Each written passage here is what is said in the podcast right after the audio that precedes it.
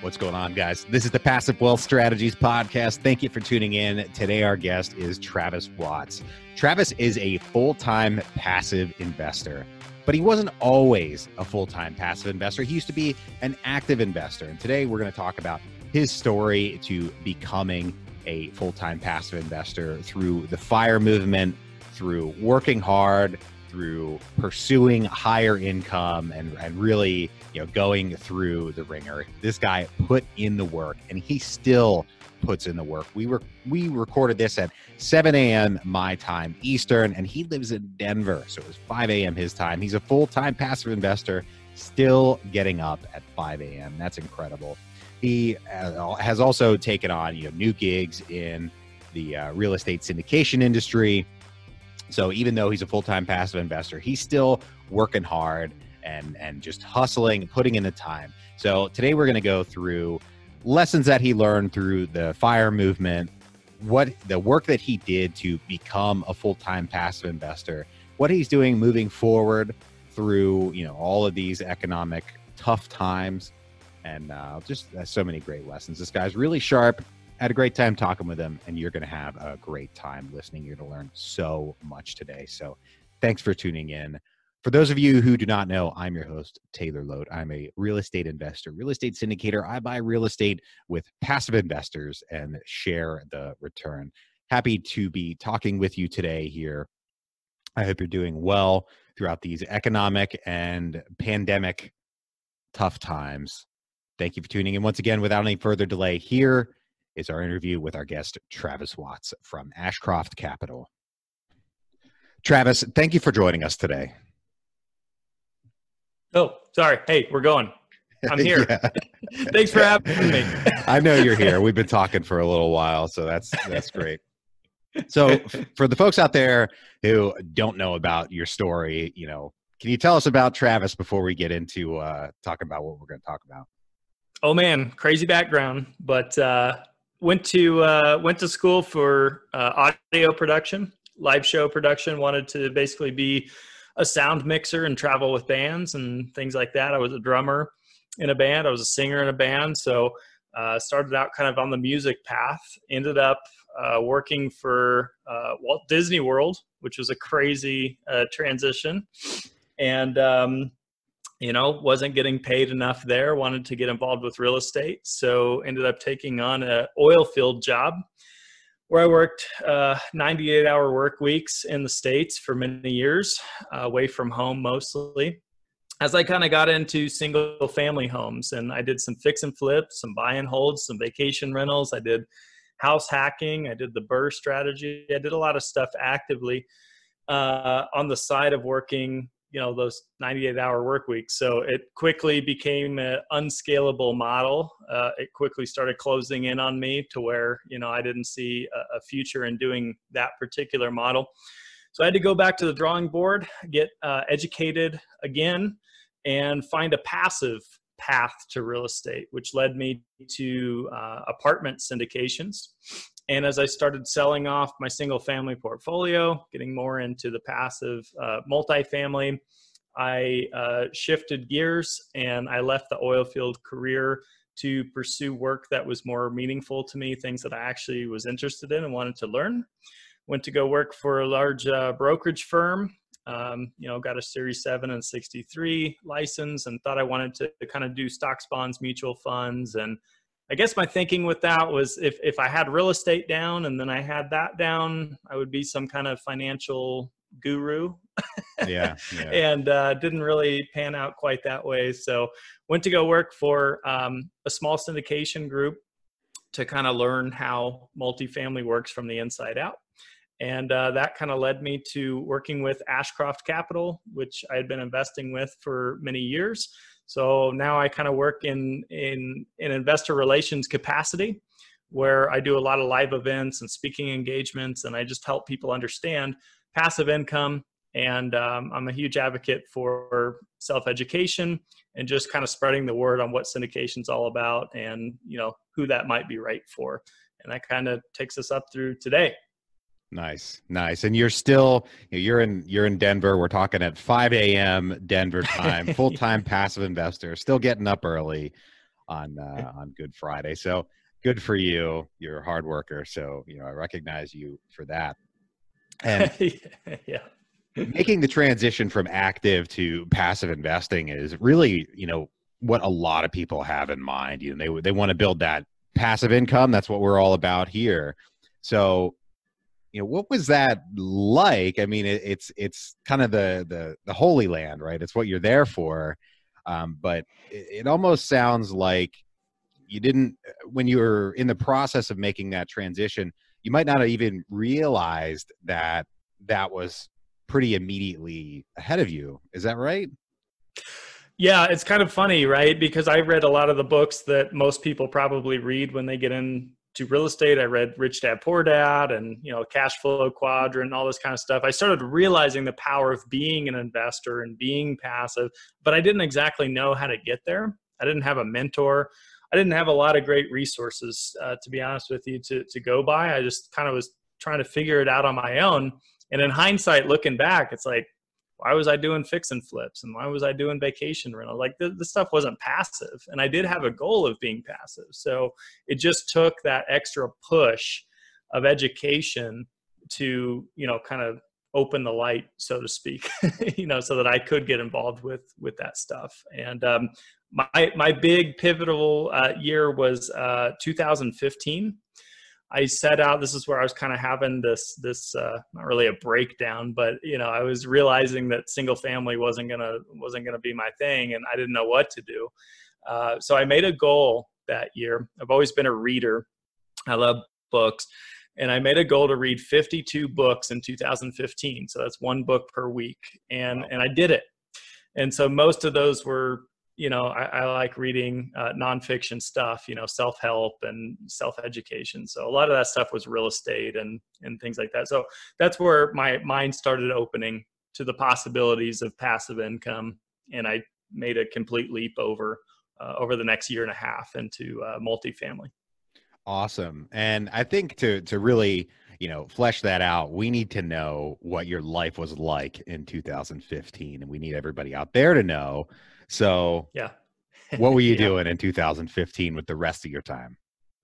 2015, so the year prior, so I guess we got to start at 2014. I made a big shift from working domestically in the US and the oil industry to working overseas in Saudi Arabia completely away from home. And without a cell phone i did have email communication but you know when you have when you self manage your portfolio and you've got a handful of tenants obviously things come up issues happen and i'm just clearly not there to address them. And i didn't want all my money sucked up through a property manager so i'm still trying to make it happen so i'm dragging in you know my family and my dad and my mom, my girlfriend at the time, who's now my wife, my friends, you know, can you run over and collect this check for me? Can you go deposit this? Can you go fix a sprinkler head? And, you know, I'll give you a hundred bucks. And it's ridiculous. it was ridiculous. And of course, none of them appreciated that, that time period. And that's kind of where, where I felt like it was closing in. And I thought, oh my God, if I only have this many properties today, how am I going to double that? How am I going to triple that? Or even, and so my first step was to put a property manager over these and all but one i think. And i did that and it still wasn't passive because you know i still had to address issues right? Just you know when a when a roof needs a replacement right? I can't ignore that. I mean i still get notified of it or or whatever it is the hvac goes out and what do you want to do? Fix it repair it replace it? I mean it costs money. I got to make decisions so it, it, was making it even worse you know it was like having one more layer of communication on top of my tenants on top of the issue. So um, so that that's where i started getting all this pressure and the stress of you know what the hell am i going to do? And i just wanted to honestly get rid of all of it. I just wanted to eliminate that from my life. And i don't want to deal with real estate. And uh, that's what prompted me to start self-educating. That's why i set the goal in 2015 to basically figure it out I said, you got to figure it out. There, there's a way people are passive. I don't know how they do it, uh, but people do it. I know, I know people do it. Robert Kiyosaki does it. How's he passive? You know, so that's where I learned that even people like Kiyosaki do syndications. And so it started really opening my eyes as I started self-educating. Nice.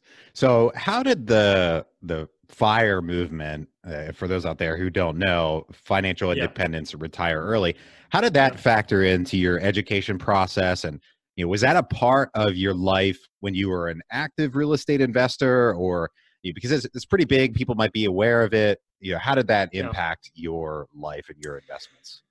Yeah, the fire movement is a huge, um, you know, foundation to everything I've ever done. Now, now here's what I want to say about that. I didn't know a decade ago what the fire movement was. I'm not sure it even existed. Hmm. It, it did in some capacity, but it wasn't probably called the fire movement. But the here here's how to paint that picture. I guess is I was brought up by two very frugal parents.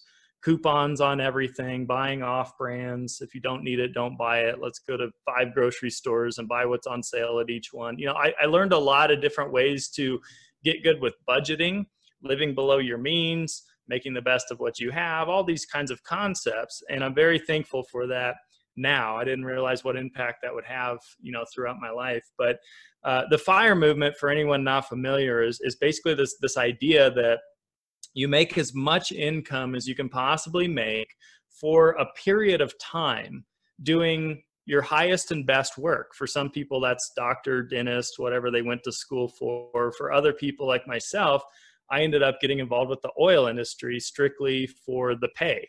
It's not that I was destined to do that. I hated that work. It's terrible work. Anyone that's worked in the oil field knows it's just crappy work.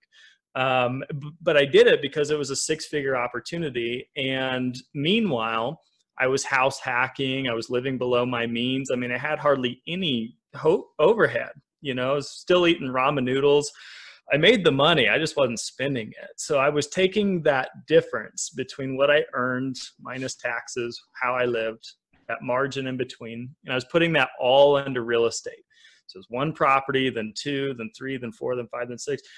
As I kept earning that income, and then you know I built up a, a nest egg of equity. So around 2015, when I sat down to calculate, you know, and, and theorize what if I sold everything? What if I took all my single family homes and I sold them and the house I live in and I sold it and I paid all the taxes and the realtor fees and commissions? What do I have to work with? What's my net worth? That's basically what I was calculating. What's my net worth?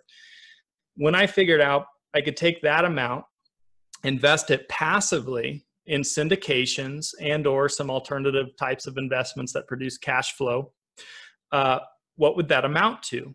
Well, what it amounted to for me was the ability to leave the oil field job. That whole lifestyle I didn't like, being away from home, something I didn't see that was sustainable or long term. So that's what I did. And the point behind the fire movement is when you have financial independence or financial freedom, whatever you want to call it, time freedom is what I like to call it. It gave me time back. So now I could choose what I want to do with my time. And you know hence the you know the, the brokerage thing and working for a syndication firm and all these things. It was just self-interest. I just wanted to learn that stuff. And i had the ability to just walk away from a job and not worry about how am i going to pay rent? How am i going to pay my mortgage? I didn't have those worries and so so that's that's how fire played in and still does to an extent i'm not nearly as extreme as what i was back then but uh, but yeah that, that's how i did it Nice. That's that's great. I'm glad it worked out for you.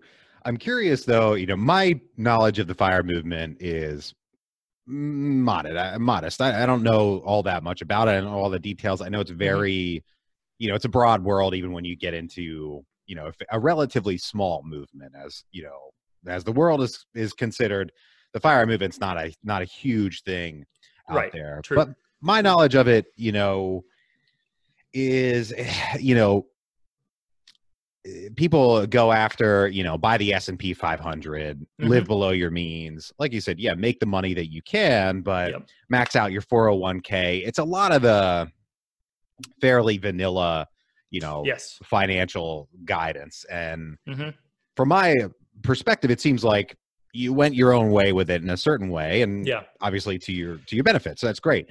But Yeah. uh, any deficiencies of the fire movement that you see?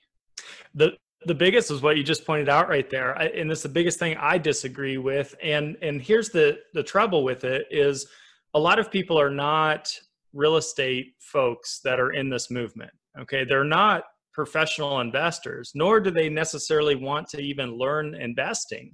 Okay, and so that's a huge drawback because now you're left in the stocks, bonds, and mutual fund land, and you, you don't really know what you're doing per se. Not to be too insulting, but it's just that there's better assets to produce passive income and, and cash flow than buying a bond that'll give you one and a half percent. I mean, there's just there's just better places to put capital. To your point, most people in the fire movement will get like a like a Vanguard S&P 500 index fund with like a, a 2% dividend yield. And what the what the idea is is that they'll park the majority of their money in something like that so it's seamless and it's automatic right? You don't think about it you don't need to time the markets you don't need to even watch the market. And so what happens is the, the idea is I'll give you the formula that, that a lot of people use. the 4% rule. I'm sure a lot of your listeners have heard of the 4% rule. It's the traditional financial advice that if you do a 4% withdrawal rate on your paper asset accounts that you can theoretically, you know, retire. So so you take an amount of money and then you times it by 25 Okay, so so here let's let's run a number. So let's say I'm pulling out my calculator. Let's say you want fifty thousand a year to retire on. So you take fifty thousand times twenty five. It's always twenty five. That means you need one point two five million dollars invested. And if you pulled out four percent a year, theoretically you can retire then for the rest of your life on fifty thousand per year. That's the formula that they use. But in real estate, you could argue that why 4%? Why not? What if you got 8% cash flow and that's conservative or, or 10%? It depends on what you're doing in real estate. But in other words, you can get there a lot quicker, a lot faster, depending on your risk tolerance and method. So. Interesting. Yeah, I think uh, I don't. I don't mean to talk too much smack about the fire movement. I mean, I own, you know, S and P 500, and you know, I, I don't think it's a I don't think it's a bad thing. I think mm-hmm. it's um yeah. Uh, there are a lot of good uh, things in there in terms of automating your investments and and psychological. I hate the word hacks, but you know, uh, techniques that we can use to limit our spending and things like that. So there, there's a lot of great stuff in there, but um, I think it's it for a lot of folks. It it's also not going to really produce the return that we need to become financial independent financially independent when we really want to. Yeah, yeah, right. So it's kind of that. I I, I couldn't agree more. And, and, the fact is, like I alluded to earlier, most people aren't going to go pro per se with the investing world, right? Take all the self education that they need and attend a ton of seminars and webinars and read a ton of books and trial and error and get mentors. I mean, it, it that's a lot. That's a lot. And and most people won't do that. And that's completely fine. Just know that you know an index fund's just one tool in the shed you know? Maybe maybe like you said maybe do that but then maybe have you know some single family rentals or some syndications or something else you know to kind of supplement cash flow because uh, you're not really going to get a lot of cash flow off something like that. Yeah especially if uh, at least as we talk the s&p was just down like 35% two weeks ago and then uh, yeah yeah. Old Jay Powell turned on the printers and it's back up, but we'll see how long right. that lasts. Now, right. um, you know, we're we're being a little bit uh, if you if everybody will pardon the nerdy reference, but we're being kind of tricksy hobbitses in that you're a passive investor full time, but you're not retired and you're a young mm-hmm. guy, so you yeah. you know what are you going to do for the rest of your life? You're right. you're working with a syndicator now, and mm-hmm. you know, tell us about that experience and and what that's been like, why you decided to do that rather than going and sitting on the beach. Like I said at the top of the interview, it's 5 a.m. your time. You're crazy. Who's going to retire and get up at 5 a.m.? So, you know, tell us about what you're doing and what gets you up so early you got to love what you do, man. That's what it comes down to. So, as you just pointed out, you know, I feel too young to retire. You know, what am I supposed to do? I'm not going to go live in a retirement home. I'm not going to go play golf for the rest of my life. Like, it's just the traditional retirement stuff doesn't apply to me. So, instead of being lazy and just sitting around and doing nothing, which I could do, uh, I, I just I want to stay active. I want to be proactively giving back. I want to be doing what I can do. Uh, and it's not about the money, though. It, it's just about helping others. What I found most impactful right now in my life is to take something that's that's benefited me, my family, my wife, okay, and and to share that uh, model, that strategy, that formula with other people. So I do it a lot at real estate meetups and real estate groups and real estate conferences and, and speaking events and podcasts like this. You know, I just try to share what I know, what I've seen, you know, happen firsthand in my life that's made the biggest impact. And so that's what led me to Ashcroft Capital. I was already an investor with Ashcroft Capital. They're a great group to work with. In my opinion, there's a lot of things I really enjoy about their their business model and their transparency and being conservative and cash flow emphasis and all these things. So that's why, you know, I, I'm with their team right now. But, you know, life evolves. And so, you know, we'll see 10, 20, 30 years down the road. You know, I don't know. Uh, my wife and I love to travel.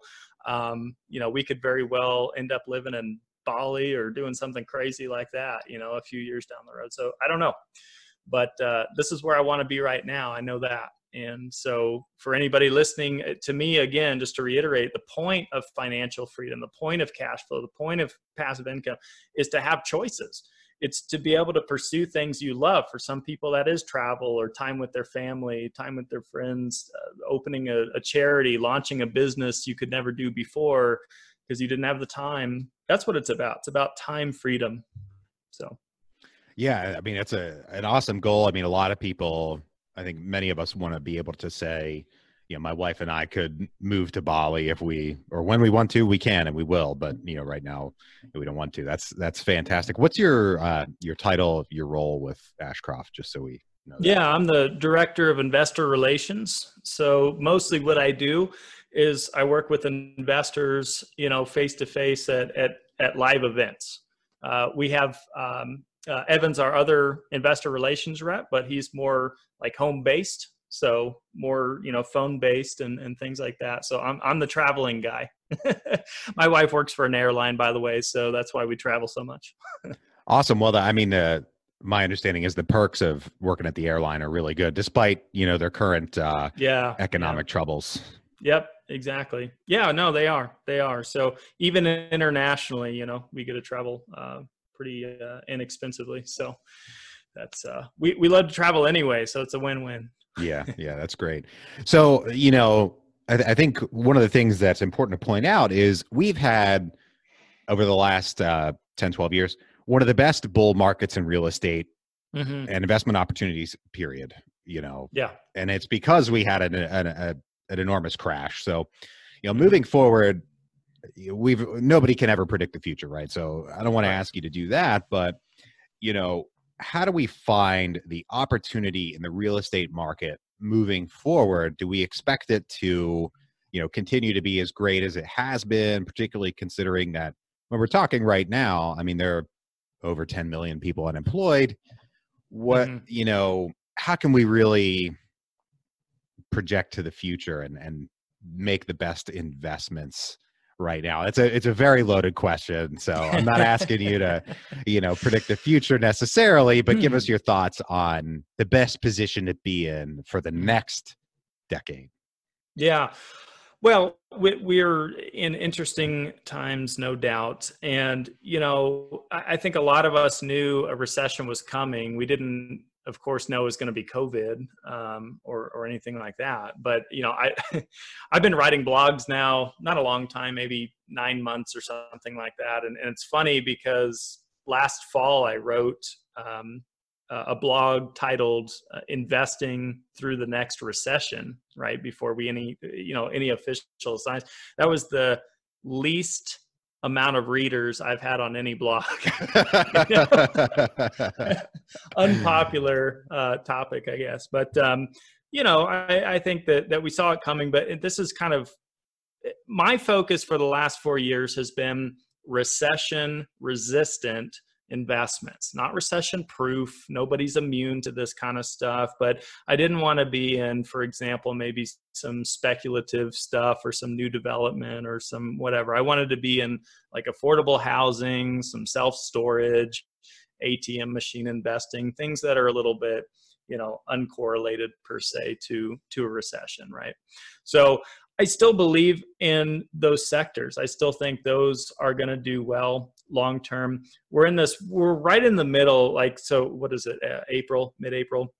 You know, this is the first impacted month of these asset classes to see how rent collections are, are really unfolding and coming in. And even April is not a true telling sign. We're going to have to get through May, get through June, look yeah. at what happens with the government stimulus. There's a lot of factors going on, and how many rounds of that are going to happen. Are we going to be in a deep recession or depression? Um, so I, I, would say, you know, just be patient. You know, don't uh, what I keep hearing all the time on all these webinars I'm on. Don't catch the falling knife. You know, we don't really know where we're headed right now. So, is it time to jump in today? Probably not. You know, so give it give it a quarter or something at least. We'll see where we stand then. You know, and how things are unfolding. But um, you know, look for look for recession resistant asset classes you know always right? They're, they they perform well in good markets. They perform better than other sectors in in bad markets. So um, yeah. Does that address your question? That was a bunch of rambling. Yeah no i think so. I mean really people uh, throughout this market cycle as well have been saying you know xyz is recession proof or recession resistant and i think it's warren buffett or somebody has a saying that when the tide goes out, you see who's swimming naked, and yep. you know mm-hmm. these things are these these things are going to be tested. I mean, I own a a, a lot of um, C class mm-hmm. investment yep. real estate, and um, yep. you know one of the big questions we have is whether or not our our tenants are going to be able to continue to pay rent. You know, even with unemployment and things like that, and you know it's a big big concern. It should be for all of us. Um, yep. But we need to be clear headed about that. Yeah, the other saying is that, you know, history doesn't repeat itself, but it rhymes. So, yeah, yeah you know, we knew we were going in a recession, but who knew we were going to be locked in our homes? You know, that was yeah. unforeseen. Um, and, and, who knew unemployment was going to spike to these levels? You know, I mean, that's pretty unprecedented since what the Great Recession or uh, Depression. Um, so yeah, we're in uncharted territory for sure. Everybody's going to be tested, and and just to to clearly paint that picture, it's not solely about the asset class. You know, I mean, you can have a, a, a you know a, great um, asset like a, a, you know buy at the right price and and have a great tenant base, but what if that asset was parked right next to an airport right now? That's going to be suffering a lot more than say a C class next to a hospital right now you know there's big differences in that stuff. So it, there's a lot of factors between market and and the sponsor group and the cash reserves on hand and the debt structure that's been put on it. There's so much. So yeah some some folks are going to be shaken out from this and you know those deals will resurface and others are going to survive. So too early to tell but uh, we're all kind of holding our breath Yeah, yeah, absolutely. So right now we're going to take a quick break, a quick break for our sponsor. All right, Travis, I've got three questions I ask every guest on the show. Are you ready? I'm ready. Let's let's do this. All right. First one, what is the best investment you ever made other than in your education? Okay, yeah, I bought a uh, a single family home out in Colorado when I was doing that back in the day, and um, it was a condo that was bank owned. I got a heck of a deal. I think I paid ninety seven thousand for it, and two years later sold it for two hundred fifteen thousand, and didn't do anything to it except rent it out for cash flow. Jeez, talk about the best investment. That's great. On the other side of that, we had the best investment. Now we have the worst investment. What is the worst? Investment that you ever made? Yeah, I um so I've got about 80% of my portfolio in like uh, apartments and, and value add stuff. And then 20% is kind of experimental. So I did this investment out of this investment group that I'm in. Uh, it was a distressed debt fund. And, you know, I guess the, the key takeaway is don't invest in things you don't understand because I understood it to an extent, but there was a lot of moving parts and a lot of moving players and I put about oh I don't know 150k into this investment between two funds. Part of that fund ended up being a Ponzi scheme. Ah. So it wasn't the people I invested with, it wasn't the people that I vetted.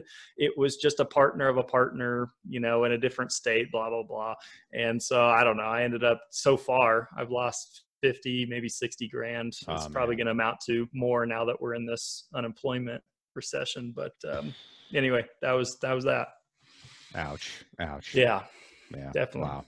Yeah, I've been in a situation where one of the partners, not my the guy I vetted, you know, all that. Um, one of the partners was committing fraud, and like, well, shoot. I mean, we still made money, but it it it hurts mm-hmm. to to learn yeah. that. Uh, my favorite question here at the end of the show is: What is the most important lesson that you've learned in business and investing? Uh, being an advocate for self education, just continuously learning. I don't know how to really phrase it, but you know, for everybody that's different. It can be podcasts, it can be YouTube videos that are teaching you something, it can be reading books, you know, finding a mentor. You just got to keep learning. You know, things evolve, things change. Um, you know, markets change. You got to just stay on top of this stuff to an extent. And, and I think above all, uh, especially in 2015 man you anybody listening go read 52 books in one year and i promise your life will change. But to not be so extreme read you know three books a year you know that's that's more than i think the average person so. Absolutely it's more than the average person. Now one of the things follow-up questions there is are you reading the physical book? Are you listening to the audio book? Where do you draw the line there yeah, I do both just because of, you know, the time commitment, right? I, I, understand that sitting down to read a physical book takes physical time, but, you know, I listen to Audible um, when I'm on flights and when I'm traveling and when I'm in the car and all that kind of stuff. So you can get two things done at once. Nice, nice. Well, Travis, thanks for joining us today. You've had a, a, a great run so far, and I'm sure it's going to continue to be an upward trajectory sharing those lessons and things you learned from the, the fire movement, becoming a full time passive investor, and now working with Ashcroft. That's fantastic. For folks who want to get in touch with you later, where can they find you and get in touch? Yeah, the best way is probably email. So Travis at ashcroftcapital.com. I'm also on Bigger Pockets and LinkedIn and Facebook and Instagram and all that kind of stuff. So reach out. Nice. Fantastic. Well, Thanks again for joining us. To everybody out there, thank you for tuning in. If you're enjoying the show, please leave us a rating or a review on Apple Podcasts. It's very much appreciated. It helps other people learn about the show. If you know anyone who could use a little bit more passive wealth in their lives, please share the show with them and bring them into the tribe. Thanks for tuning in once again. I hope you're doing well out there throughout this pandemic craziness. We'll talk to you on the next episode.